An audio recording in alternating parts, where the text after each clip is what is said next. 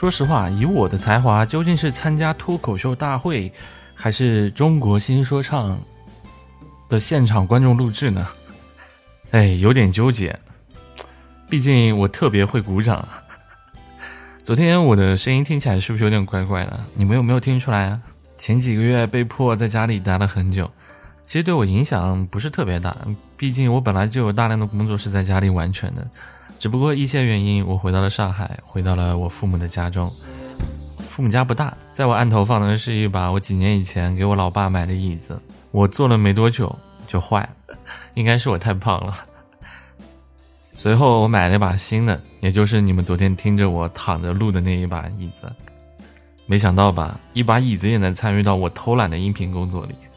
其实我前阵子录音的时候都是站着录的，然后我想试一下躺着录。和站着录有什么区别啊？我听了一下，果然还是站着录比较好。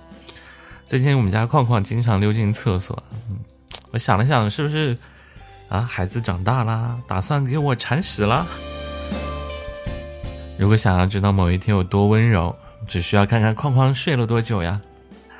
这半个月我一直在解构自己，听起来好像有点装，是吧？不过自省一直是我的一个习惯了。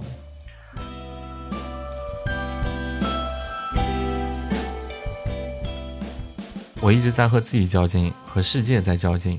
我一直以为自己并没有被世界影响，嗯，有点假装清高，或者说是不屑。可我还是被欲望支配着。消费主义能够让我假寐，食欲让我肥胖，等等等等，对不对？无意间看到李诞家墙上那一幅“宇宙开怀”，我有点顿悟了。有些事早晚要想通的，不要和自己较劲。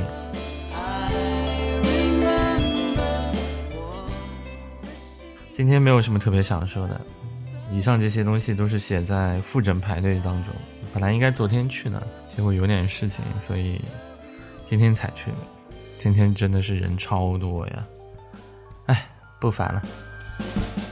哎，有点像那种音音频 vlog 的感觉是吧？就汇报一下最近想了什么，然后今天发生了什么。啊，不说了，不说了，那明天就不水了，好吗？拜拜。